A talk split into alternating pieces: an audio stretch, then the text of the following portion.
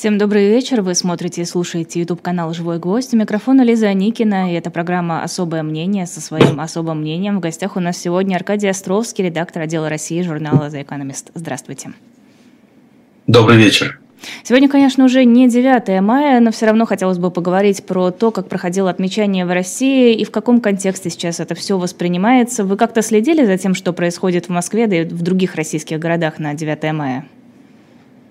Ну, вы знаете, вот так, э, скорее в общих чертах. Эм, и э, на самом деле вчера э, утром, поскольку сегодня сдается журнал Economist, вчера утром как раз мы обсуждали с моими коллегами, меня мои коллеги в Лондоне спросили, ну, нужно что-то писать, нужно как-то освещать 9 мая. И я, честно говоря, выдохнув, сказал, что нет, вроде можно ничего не писать и никак не освещать.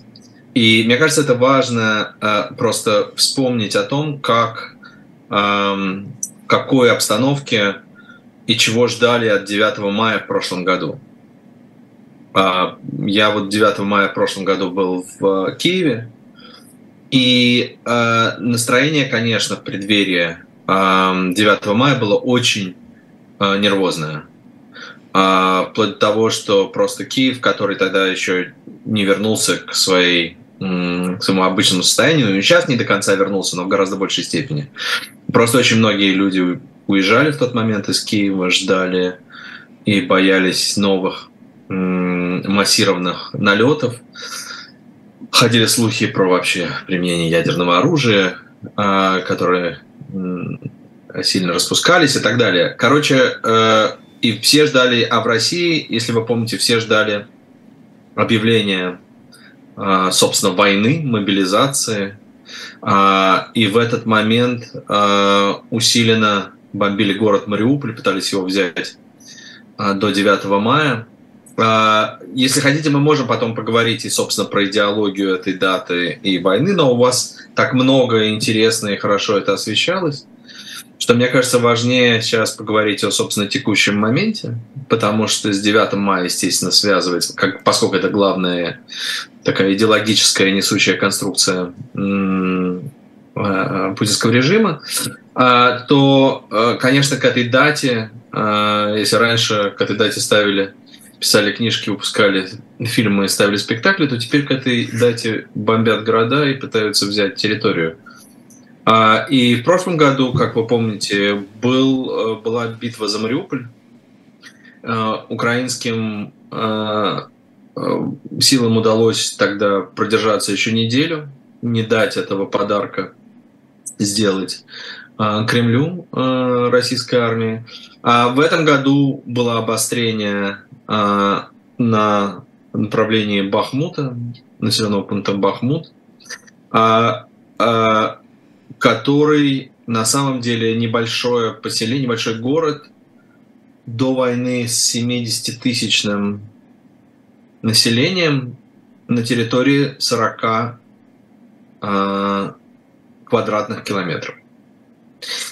А вот за этот город больше 10 месяцев э, российская армия, которая считалась второй самой сильной армией, э, ведет кровопролитные бои положила тысячи украинских и, судя по всему, десятки тысяч собственных граждан, и так не смогло его взять.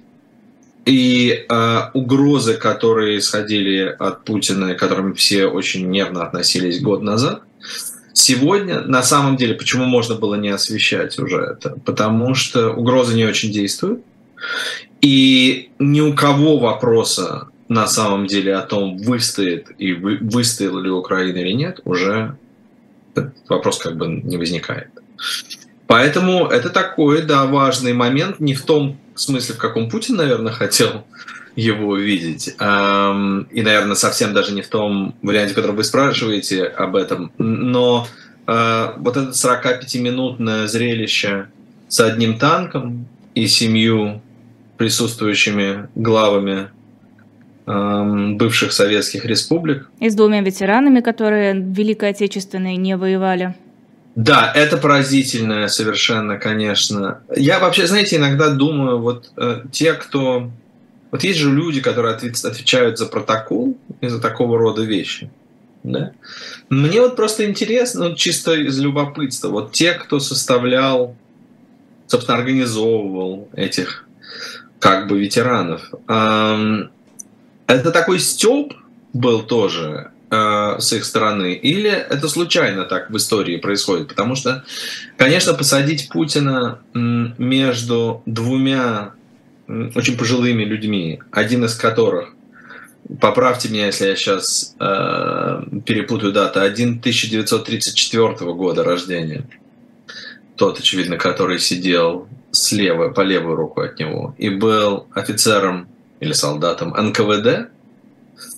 И воевал, с, подавлял украинское сопротивление, которое продолжалось на протяжении более 10 лет после конца Второй мировой войны и аннексии фактически части территории, присоединения к Советскому Союзу части территории а, Западной Украины.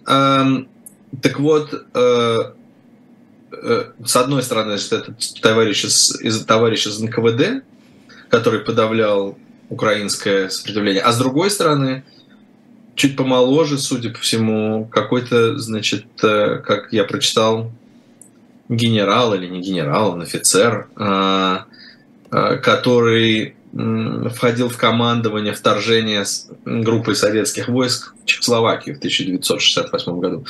Так вот, посадить, конечно, Путина между двумя этими товарищами, один из которых убил, боролся с украинцами, а второй осуществлял вторжение на территорию Чехословакии в 1968 году, создать такой контекст, вот мне просто интересно, насколько это осмысленно или случайно, или это просто история так пишет такой удивительный совершенно сценарий. Но э, контекст э, очень точный и правильный.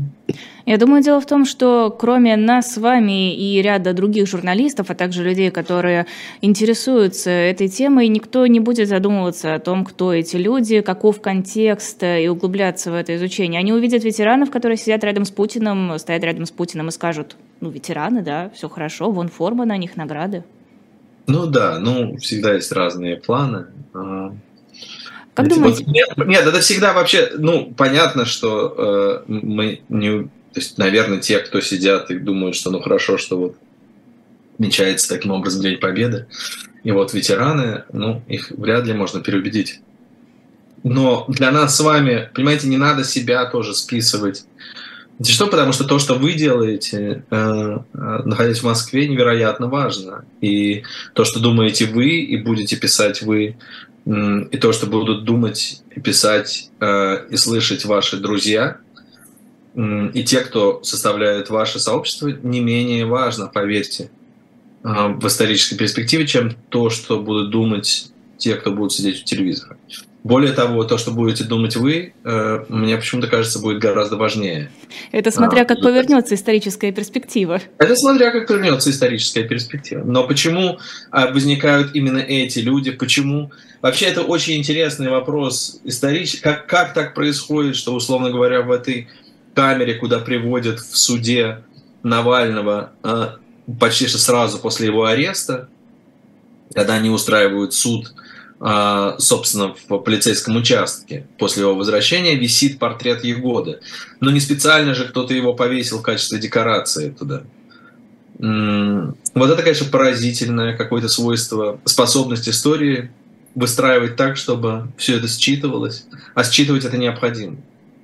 Учитывая все эти декорации, почему вообще решили проводить парад? Почему не объяснили, что э, сейчас не та атмосфера, не знаю, могут быть провокации, что угодно? Зачем его все-таки провели?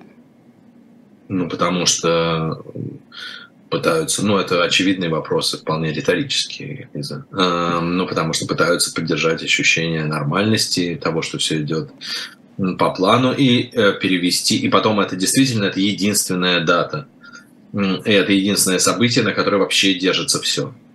А, они ее собственными руками а, очень планомерно уничтожают а, и девальвируют. Но девальвировали еще не до конца.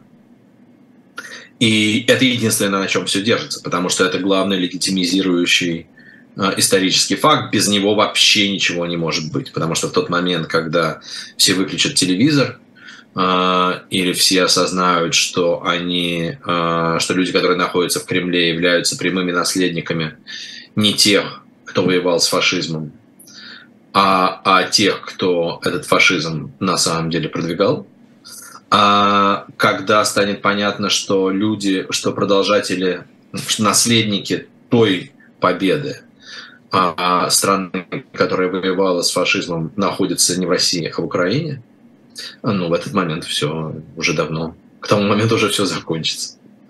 Просто мне казалось, что логично два варианта развития событий. Либо действительно создавать ощущение нормальности, что прям все в порядке, все хорошо, но это не получается.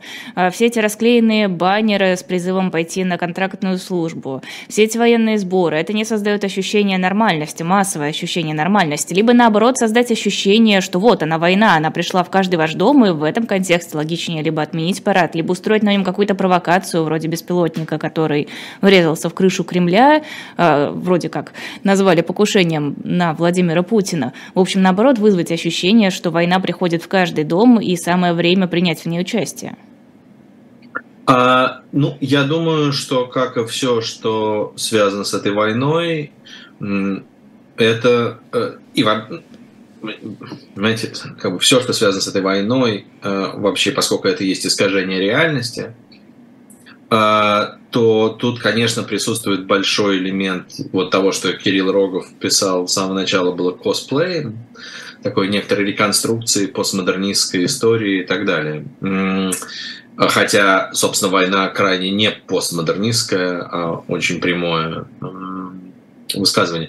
Но я думаю, что Путин пытается поддержать, э, как раз вы правильно сказали, это, это такой баланс между тем, что, с одной стороны, а, не то, что как бы норм, нормальная война, вот это нормализация войны, а это перевод в сущности войны в борьбу и в постоянное ее течение. То есть теперь вот жизнь будет устроена по таким, а, по таким правилам, и эта, собственно, война и дала возможность Путину установить, ну, Путину на этому режиму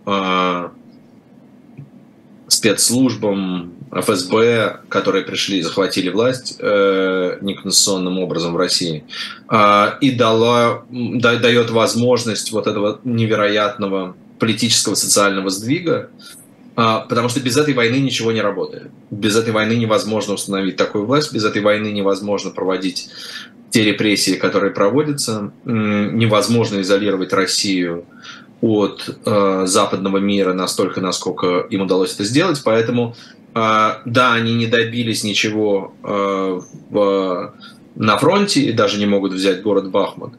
Но они очень многого, конечно, добились внутри страны. И это надо признать.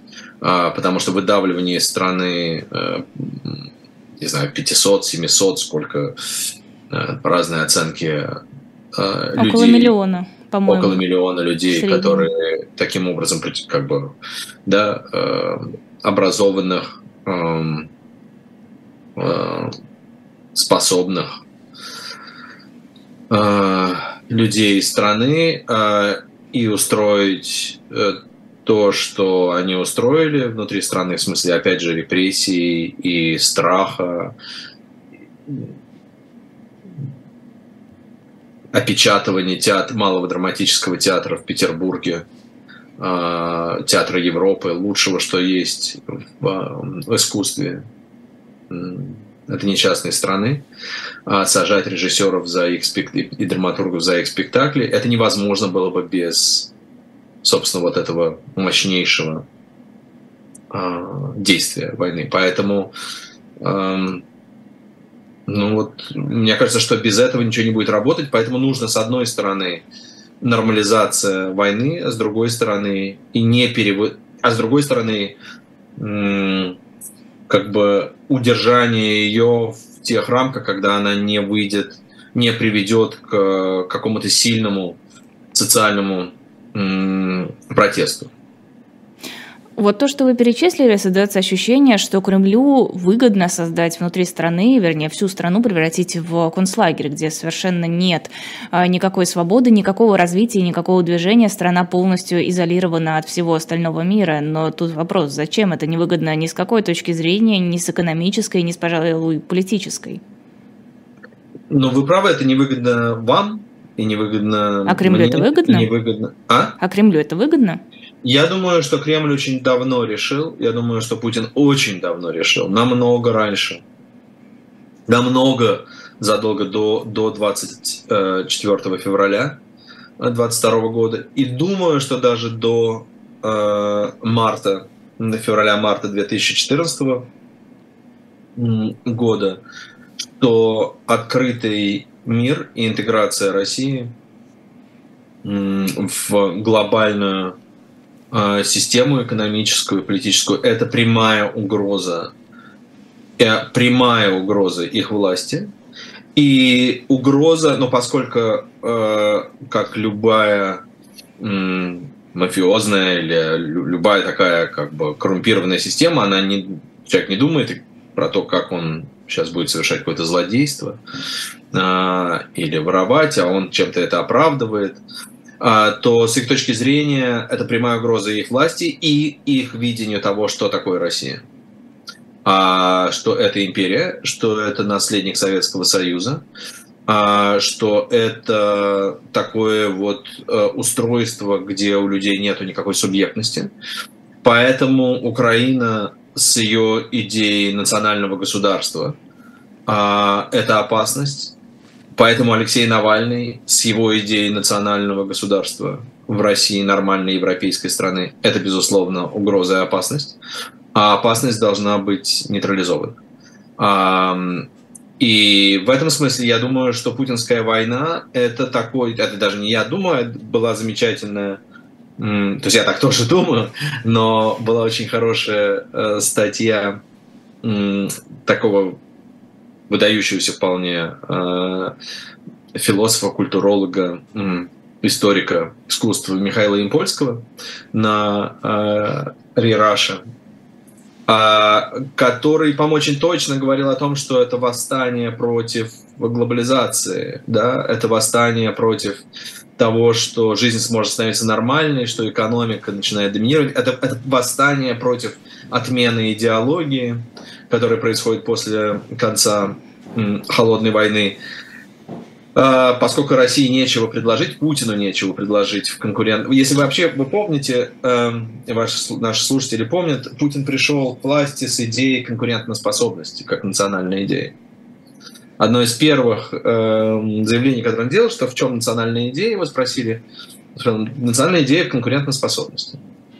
А, вот не справившись с этим, э, поскольку как бы, его система политического управления а, и, соответственно, экономики не конкурентоспособны оказались, то вот эта война и, и есть восстание против этого. И, конечно, да, для него э, выгодно и для его модели России это, с его точки зрения, война выгодна. Я надеюсь, что нет, и что его интересы, интересы большой страны с образованным населением, с урбанизированной структурой, с такими людьми, как вы, что эти интересы будут все больше и больше расходиться. Можно ли назвать войну новой идеологией в России? Да, конечно. конечно. Насколько она эффективна, насколько она продуктивна? Ну, судя по всему, не очень продуктивно, но то, что она, конечно... Но подождите, она ведь объединяет людей, мне кажется. Я говорю не про нас с вами, я говорю про массу Нет, мы людей. Не знаем. Тех мы людей, знаем. которые, ну, например, да, в Забайкале она... готовы жертвовать последние деньги на то, чтобы отправили помощь на СВО. Окей. Okay. А она э, объединяет людей страхом. А у меня нету, вам виднее, э, потому что вы находитесь в Москве, и я с удовольствием в этом смысле послушаю вас, а не себя. А, у меня нету никакого э, эмпирического подтверждения того, что людям эта война нравится. Что она вызывает энтузиазм, что она популярна, что люди хотят, чтобы эта война продолжалась и считают ее правильной и справедливой. У меня есть ощущение, глядя довольно с большой дистанции, что эта война не популярна, что продолжаются протесты, несмотря на очень большие репрессии, очень сильные репрессии, уже вполне сталинские э, сроки тюремные, а что было всего, там, не знаю, несколько недель в году, когда кого-то не арестовывали в России за какие-то протестные акции, будь то возложение цветов к памятнику Лесе Украинке или выходу с пустым листом плаката. А ощущение того, что она вызвала энтузиазм, у меня нету. Э, если у вас другой ощущение, скажите, это очень важно. Я бы сказала, что она вызвала не энтузиазм, но сплочение. Людям не нравится война, но они поддерживают э, идеологию этой войны, я бы сказала так. Люди говорят, ну да, война это плохо, но в общем-то надо, ну а что делать? Там нацисты, там враги, Запад хотел на нас напасть, у нас нет другого выбора, мы спасаем свою страну, если мы не будем этого делать, нас продают, и дальше там длинный список того, что с нами сделают.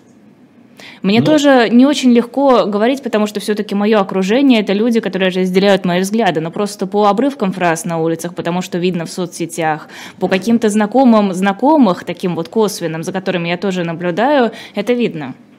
Но смотрите, опять же, не списывайте себя со счетов. А, потому что, собственно, пропаганда ровно так э, и работает, и ровно на это и рассчитана.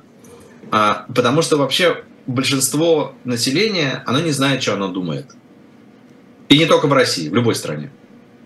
А в Англии, во Франции вообще обыватель, э, у обывателей нету никакого своего мнения. В том смысле, что он не формулирует, что у него нету идеи, что вот у него есть личное какое-то суждение, которое он будет активно продвигать. А обыватель, который составляет большинство, молчаливое большинство, практически в любой стране. В этом смысле Россия не уникальна. А этот обыватель, он, солиди... как бы он солидарен с какой-то точкой зрения, которую он слышит. А, и обычно он слышит много, в нормальной ситуации он слышит много точек зрения. И какую-то... И, и в этом и есть роль элиты, и роль медиа, а, что они какую-то точку зрения э, вербализируют. И человек, который потребляет новости, он с ней с какой-то точки зрения соглашается, потом идет на выборы и голосует в соответствии с тем, с чем он согласился. А, если и в России точно так же а, было. А, условно говоря, в 94 году, 1994 году, когда началась война в Чечне, а, и те, кто ее начали, думали, что это будет маленькая победоносная война, которая всех сплотит. Поскольку точек зрения было несколько, и был плюрализм, а, и были независимые от государства средства массовой информации, например, НТВ, телеканал, который говорил, что война – это ужасно, это трагедия, это путь никуда, и вообще, так сказать, так нельзя – поскольку их голос звучал, вдруг э, огромное количество людей солидаризировалось с этой точкой зрения. Борис Николаевич Ельцин рейтинг упал. Э, через два года войну пришлось прекратить. Я не думаю, что страна, то есть, конечно, страна очень сильно изменилась, и, конечно, вот такой массированный пропагандистский э, удар и облучение, оно работает. Но э, я думаю, что если бы сегодня э, даже после всех этих лет, вы бы услышали, если бы «Эхо Москвы» продолжало вещать, они поэтому и убрали «Эхо Москвы» из эфира. Если бы «Эхо Москвы» продолжало звучать, «Дождь» продолжал бы вещать, а, и выходила независимая пресса, которая говорила, нет, война это ужасно, я думаю, что а, большинство нормальных людей, а все-таки люди по большому счету нормальные, они бы сказали, что война это очень плохо, и они против этого. Но пропаганда ровно так и работает. Она работает на то, чтобы создать у вас ощущение, что вы в меньшинстве. А, а это делается ровно ради этого, потому что подавление вашего голоса не дает огромной части страны солидаризироваться с вашей точкой зрения.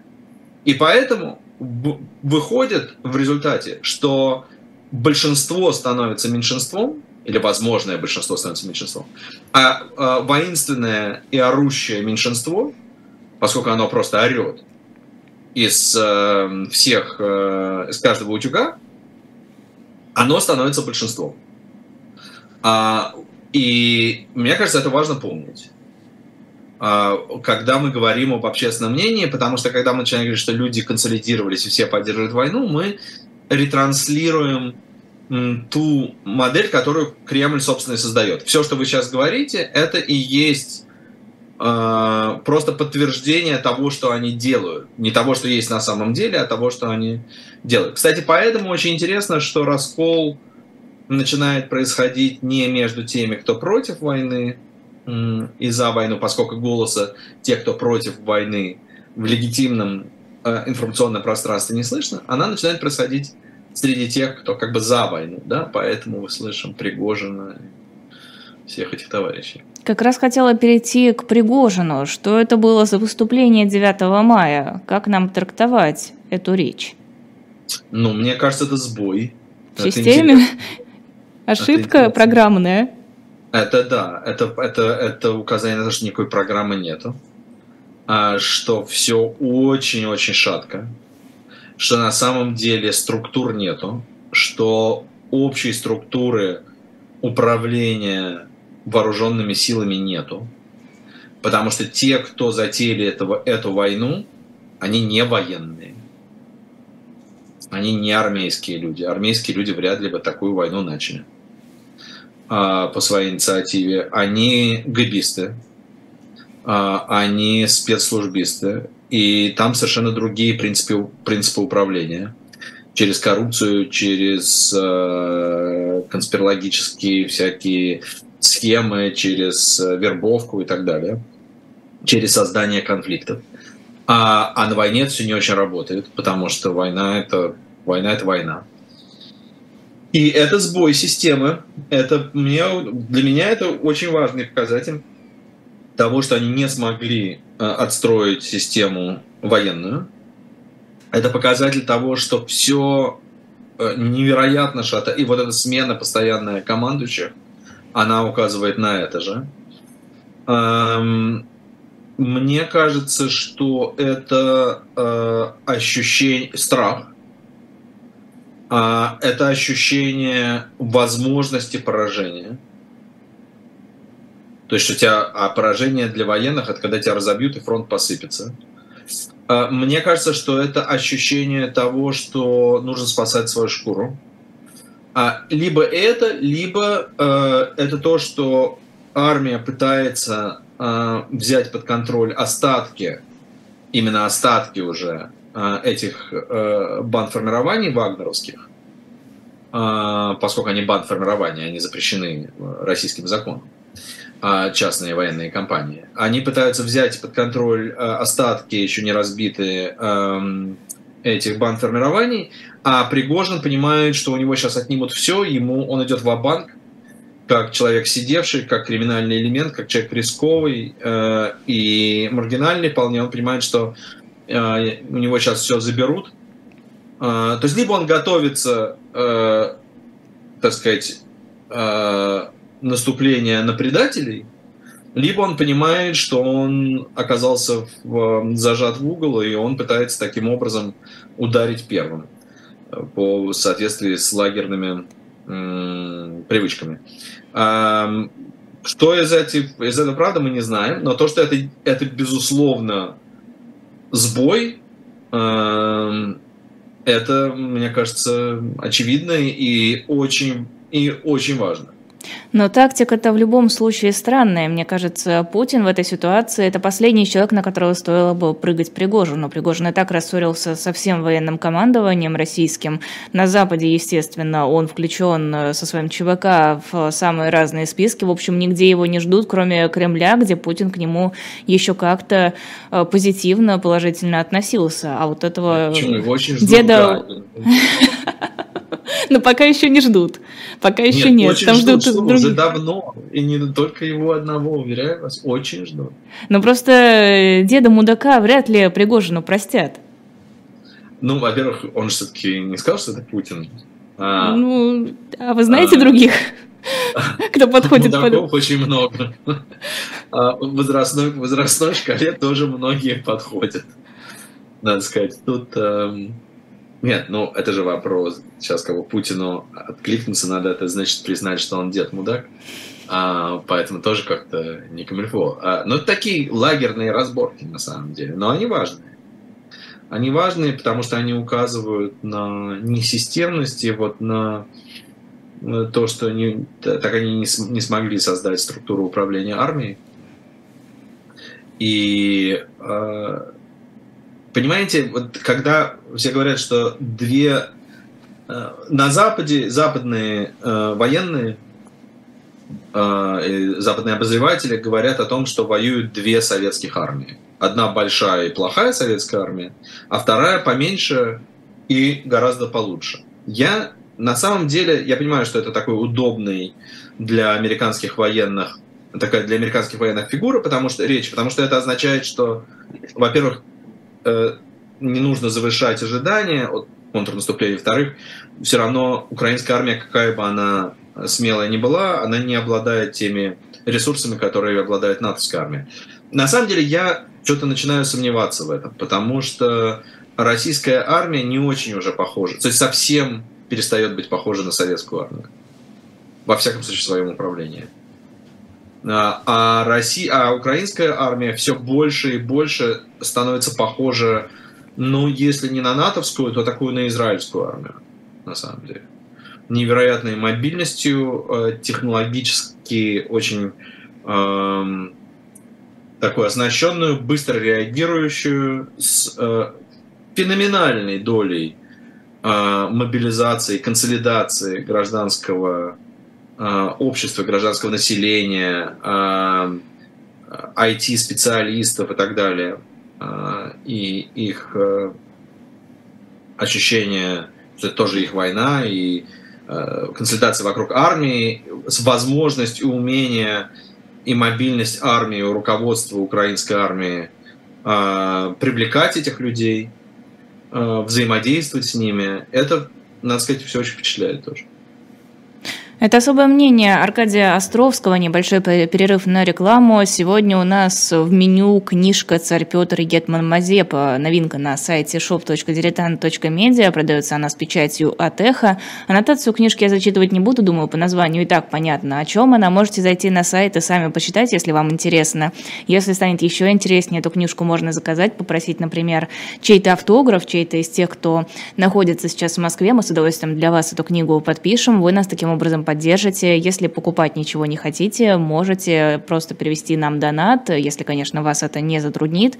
Есть QR-коды и ссылки для российских банков, для карт зарубежных банков и для а, подписки на Boosty, чтобы ежемесячно какая-то сумма нам уходила. Мы живем за счет ваших пожертвований и очень ценим любую помощь и всегда а, рады, когда книжки находят своих хозяев. Продолжаем эфир. Это Аркадий Островский, особое мнение на YouTube-канале «Живой гвоздь». Хочу вернуться снова ко Дню Победы вчерашнему семь глав стран СНГ были вчера на параде. В прошлом году не было, кажется, никого, если я ничего не путаю. Зачем они приехали? Зачем сейчас в такой ситуации соглашаться участвовать в этом мероприятии? А вы думаете, у них было большое пространство для выбора? Я не уверен, честно говоря. Ну, Казахстан, например, ведет себя довольно вольготно в последнее время и позволяет себе не во всем солидаризироваться с Кремлем, а здесь приехать на парад, на всеобщее обозрение.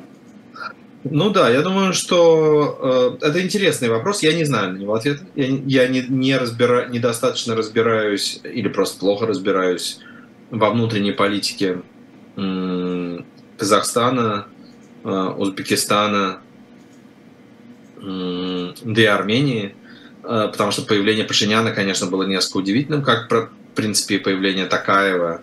А, а, и, по-моему, Мерзиёев тоже приезжал, да, премьер а, Узбекистана. Да, Узбекистан, Кыргызстан, Армения, да. Казахстан. А Узбекистан очень мощная страна сейчас, экономически мощная. И, а, ну, Путину, для чего они были нужны Путину, в общем, очевидно, да, а, в качестве, в том числе в качестве живого щита, я думаю. Но чтобы не пулялись дронами. Думаете, это бы остановило? А, ну, я думаю, что, может, это не остановило бы, но как-то мне кажется, это такая сомнительная версия. Если бы хотели закидать Красную площадь дронами, если бы могли это сделать в том числе, то вряд ли бы присутствие Такаева или Пашиняна стало бы преградой. Это же, в конце Черт. концов, не Байден. Черт, не знаю. Нет, ну, э, Казахстан важная страна, Узбекистан тоже, да и Армения. А, не знаю. А, ну, для чего Путину понятно это нужно. Для чего это понадобилось и как это было организовано, я не знаю. Э, я думаю, что без большого удовольствия все туда поехали. Э, возможно, был какой-то ультиматум, э, возможно, были какие-то угрозы, возможно, зацепили кого-то одного. Остальные за компанию? Остальные за компанию. Сложно сказать. Ну, это такое нейтральное достаточно было с их точки зрения, наверное, события. Хотя ну да, лучше бы, если бы они не приезжали, наверное. Просто в прошлом году был либо один, либо вообще ноль. Я вот не могу сейчас вспомнить. Кажется, один. А, ну и Лукашенко, в общем-то, в этом году был, его я забыла перечислить. Который, да. кстати, вроде как себя не очень хорошо чувствует. Да, думаю, что он уже давно себя не очень хорошо чувствует. Я просто к тому, что если они смогли не приехать в прошлом году, если они почему-то позволили себе это сделать, то почему сейчас они решили вдруг э, выразить таким образом свою лояльность? Лиз, не знаю. Для этого нужно разбираться в э, политике э, Центральной Азии, а я в ней плохо разбираюсь. Хорошо, давайте немного про Грузию поговорим. Владимир Путин сегодня совершенно неожиданно отменил визовый режим для граждан Грузии, снял ограничения для российских авиакомпаний на прямые полеты в грузинские аэропорты. Грузия уже, президент Грузии назвала это провокацией, но мы знаем, что правящая партия Грузии ранее сама говорила о том, что пора бы уже прекратить эту изоляцию, ну то есть там внутри тоже определенный раскол есть. Э, что это за шаг навстречу Тбилиси со стороны Москвы? Ой, это шаг нехороший э, со стороны Москвы э, в сторону Тбилиси. Э, и не только напряжение есть, и не только признаки раскола, а есть на самом деле очень тяжелая ситуация в Грузии, внутри Грузии. Потому что с одной стороны, это правительство прикрывается, грузинское правительство, которым управляет один человек, э, в сущности, не имея на то никакого мандата официального, э, не будучи избранным, не будучи назначенным, не будучи никем с точки зрения закона, э, Бедзина Иванишвили, олигарх, который создавал партию, создал партию «Грузинская мечта», который расставил э, по принципу, знаете, совершенно вот по принципу э, олигархов э, конца 90-х годов, таких как Березовский или Бадри Патрикацашвили, которые просто управляли не через владение, а через просто они расставляли своих людей на нужные посты. И вот э, Бедзина Иванишвили, который фактически захватил власть, таким образом э, личную власть и, пост- и поставил туда всех своих людей, управляет через эту партию, э, которая, очевидно, э, подвержен некоторой паранойи и страху от того, что с ним могут сделать, что с ним может сделать Путин. С одной стороны, и, и руководство правительства Грузии, которое пугает собственное население тем, что э, ни в коем случае нельзя ничего говорить против Кремля, против войны. Э, ну, пугает довольно неэффективно. А? Пугает довольно неэффективно, судя пугает по тому, как выглядит пугает, Тбилиси. к сожалению, достаточно... Не, не, пугает достаточно эффективно.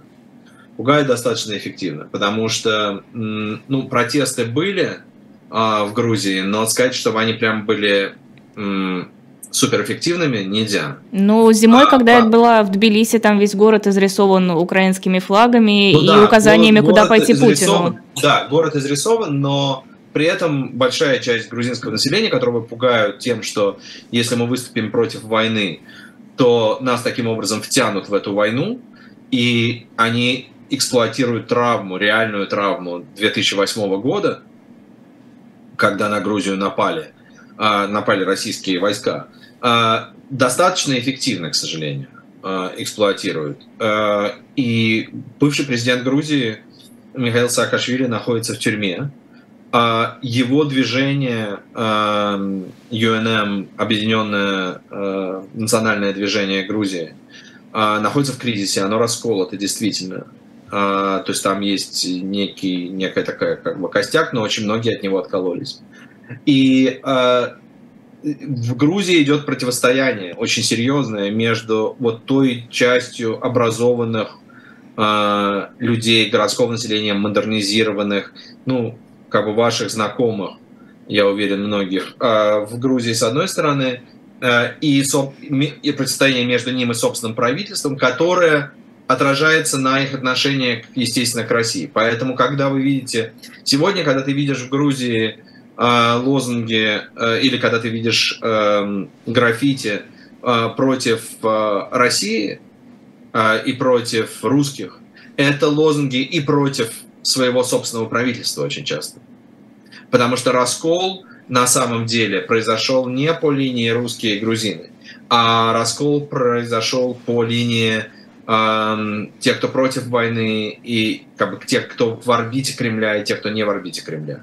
И это поразительная совершенно ведь вещь, что ты приезжаешь в Грузию, и с одной стороны Тбилиси расписано этими граффити, и в Тбилиси много журналистов, которым пришлось, и политических активистов, которым пришлось ехать из России, с одной стороны, а с другой стороны, в 40 километрах от Тбилиси э, на, э, в, буквально в 10 километрах от главной дороги стоит российская база ФСБ, военная база в э, Южной Осетии, которая просто видно с дороги. Поэтому у тебя как бы две России, там оппозиционная Россия и путинская Россия присутствуют в одном и том же пространстве. Но, конечно, все, что делает грузинское правительство, включая его предложение ввести закон об иностранных агентах, а, это втягивание Грузии в орбиту Москвы, и ну, то, что сделал сегодня Путин, это такое еще одно, такая еще одна пощечина и оскорбление тем Грузии, кто считает Грузию европейской страной, те, кто поддерживают Украину, те, кто считает, что Грузия часть Европы, и те, кто поддерживают э, ту русскую оппозицию, которая приехала в, в Тбилиси очень часто прося убежища, фактически. А, поэтому это, да, это такая, как бы, в общем, скорее издевательство. И оно вызовет, я думаю, сейчас еще более депрессивное состояние. И уже кто-то из хороших грузинских аналитиков сказал, что э, таким образом Кремль, очевидно, готовится э, тому, чтобы показать, что, ну да, с Украиной не получилось, но вот мягкая сила работает лучше, и можно втянуть Грузию обратно в э, Советский Союз. И видите, как эффективна была война 2008 года, все равно все потом возвращаются в Советский, в СССР. Ну, подождите, пока мы видим, что грузинское общество довольно успешно сопротивляется правительству, это можно проследить хотя бы потому, как принимался и в итоге не был принят закон об иностранных агентах сопротивляется, безусловно, потому что оно грузинское общество, и потому что в Грузии нету, э, оно нету единого вот этого, то есть а, центр власти есть, но он недостаточно силен, чтобы подавить всех, и вообще попытки подавления чего бы то ни было в Грузии обычно заканчиваются плохо. А, и поэтому, ну да, они безусловно сопротивляются, но недостаточно, чтобы сместить, сместить эту власть. И э, ну, будем надеяться, что... И, и главное, что нету... Э, понимаете, еще есть приток денег довольно большой. в Грузии сейчас, и это видно прямо по... Ну, экономический рост есть, и есть большая миграция, и поэтому будет приток, еще больше приток денег, и экономика будет расти. И когда у тебя растет экономика, все-таки революция РОС 2003 года произошла на фоне а, тяжелейшей экономической ситуации а, и невероятной коррупции. Коррупция возвращается. Эти самые бандиты в законе возвращаются. Методы такие вполне себе российские возвращаются. Но общество, конечно, достаточно сильное, и результаты тех реформ, которые команда Саакашвили проводила, особенно в свой первый срок, э, они продолжают давать себя знать, поэтому просто так затушить, э, как бы задавить это будет сложно. Мне кажется, еще один важный аспект это, аспект это как раз э, те журналисты, политические активисты и прочие люди, которые э, фактически нашли в Грузии убежище. Для них сближение Грузии с Россией будет э, означать необходимость в смене места жительства, потому что находиться в стране, которая готова, например, выдавать иммигрантов обратно в Россию, это невозможно. Да, безусловно, это будет еще одно тяжелое испытание для них, и это плохо для Грузии на самом деле тоже, потому что в конечном итоге это подрывает, собственно, грузинскую, грузинское общество. И это плохо, да. Это, это попытка затянуть маленькую страну э, в свою орбиту, э, и, к сожалению, это происходит при абсолютном эм, таком попустительстве, я бы сказал, э, Америки э, и западных стран, которые, которых просто не хватает на то, чтобы э, сфокусироваться на, сразу на нескольких странах. Но это плохо, да. А, из программы Международного литературного фестиваля «Прима Виста» исключили писательницу Ленору Горалик из-за протеста украинских участниц. Ленора Горалик до 2014, кажется, года жила в России, затем эмигрировала в Израиль. Пишет она на русском языке, но, естественно, она является противницей Путина, противницей войны. Насколько, на ваш взгляд, правильно, что вытесняются из какой-то культурной жизни там, на Западе, а, люди, которые выступают против Кремля, но при этом являются носителями русской культуры? А, знаете, это сложный вопрос, потому что, э, ну, конечно, ничего хорошего в этом нет. А, значит, мне кажется, что он не... Сколько у нас? У нас минут три есть еще, да? У нас есть еще целых семь минут. А, ну нам, нам столько, даже не, не понадобится. Просто это действительно очень сложный, э, деликатный и очень важный вопрос. Значит, что я думаю по этому поводу? Я думаю, что э, у тех, кто в Украине э, считает, что все русские одинаковые и неважно, э, так сказать, почему они не идут и не свергают Путина, у них есть это право, э, это их право, э, и они находятся под обстрелами. Я считаю, что это непродуктивно, я считаю, что это неправильно, не потому, что жалко, хотя, безусловно, несправедливо по отношению к э, Ленор Горалик или любому другому, но эти люди переживут. А, неправильно по отношению к, собственной стране, к, Украине. А, почему неправильно? Потому что а, нужно понимать, и военные украинские, в отличие от громко говорящих активистов, литературной, литературного вида деятельности, а также многих активистов, сидящих на диване и смотрящих э, в разных частях Украины, которых не бомбят, а особенно эти голоса слышны э, в украинской, а так сказать, если совсем не бомбят где-нибудь в диаспоре, то, наверное, такого еще больше.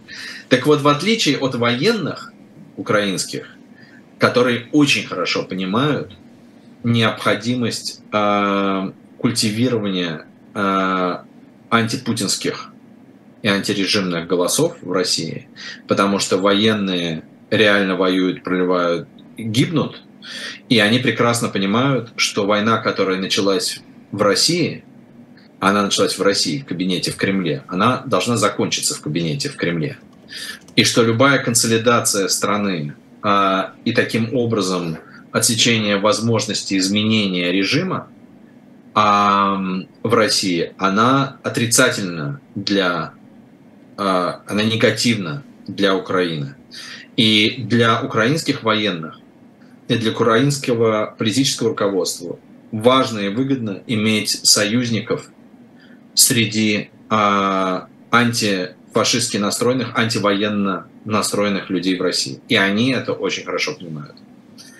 А те, кто э, там на, борется на почве, еще раз, на, на поле литературных, э, да, и всяких культурных, э, на культурном поле, они, наверное, понимают это, ну, у них другая война. А, и другие, может быть, не всегда, про, не совсем те приоритеты, которые могут быть у военных.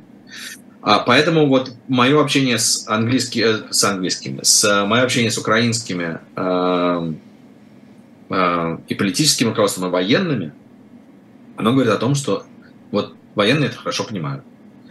А, и а, также это хорошо понимают в западных странах.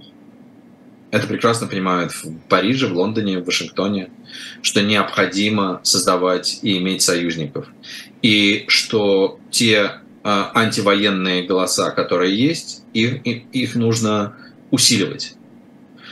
А, и люди, которые против войны, им нужно давать этот голос. Ровно поэтому я сам делал э, в течение последних четырех месяцев, э, мы делали подкаст э, на, на журнале Economist, на платформе журнала Economist, который назывался, называется в следующем году в Москве, Next Year in Moscow. А ровно о тех, кто сопротивляется этой войне. Что касается тех, кто, собственно, удалили э, Ленор Горалик, э, ну, мне кажется, есть в этом м, тоже ошибочность и опасность. Понятно, что всякая культура так, в ситуации войны – это политическая ситуация. Поскольку это происходит в стране... Э, да, еще раз, значит, украинцы имеют... Украина имеет полное право при этом. Правильно это или неправильно, э, но так сказать, они находятся под бомбежками, а, и они, против них направлена война. А, но это происходит в Эстонии. А, мне кажется, что это не совсем разумно. Вот почему. Потому что если ты как бы суверенная страна, а Эстония, безусловно, независимая страна, то ты должен, как независимая страна, выстраивать собственную независимую политику, иметь собственное мнение. И в этом смысле, конечно, есть опасность, э, что э, вот как бы твоя собственная повестка будет полностью подчинена повестке украинцев, с которыми и мы, и вы, и я, и эстонцы, и британцы, конечно, вместе с Украиной будем помогать, чем можем, а, и помогаем. Но все равно надо исходить из своих национальных интересов. Насколько в национальных интересах Эстонии убирать из этого фестиваля Ленор Горалик, я не уверен, честно говоря. Я бы вот так ответил на этот вопрос. Ну, мне кажется, что это нехороший не прецедент. Меня... Нехороший прецедент. Потому что, опять же, это война, если это война про ценности, это война про ценности. Про человеческие и нечеловеческие а, про человека ненавистничество и про эмпатию, и про субъектность. Тогда, очевидно, не стоит делить людей просто по месту их рождения – меня поправляют в чате, что Ленор Горалик не была гражданкой России. Она до 2014 года, с 2000 года работала в Москве. Это я имела в виду. А, спасибо огромное. Это было особое мнение Аркадия Островского на YouTube-канале «Живой гвоздь». Аркадий Островский, редактор отдела России журнала The Economist. Сразу после нашего эфира будет программа «Цена вопроса» с Сергеем Алексашенко, так что я далеко не ухожу, остаюсь с вами еще на следующий час. И в 21 э, час у нас появится на YouTube-канале вот вот ровненько э, загрузится видео, интервью с Борисом Зиминым, он дал его бельду, а конкретно Максиму Курникову, и нам разрешили поставить его у себя на канале, посмотрите, это будет интересно. Всем спасибо, с вами не прощаюсь, а вот с вами, Аркадий, прощаюсь, э, рада была поговорить. Спасибо большое, Лиза. Удачи вам.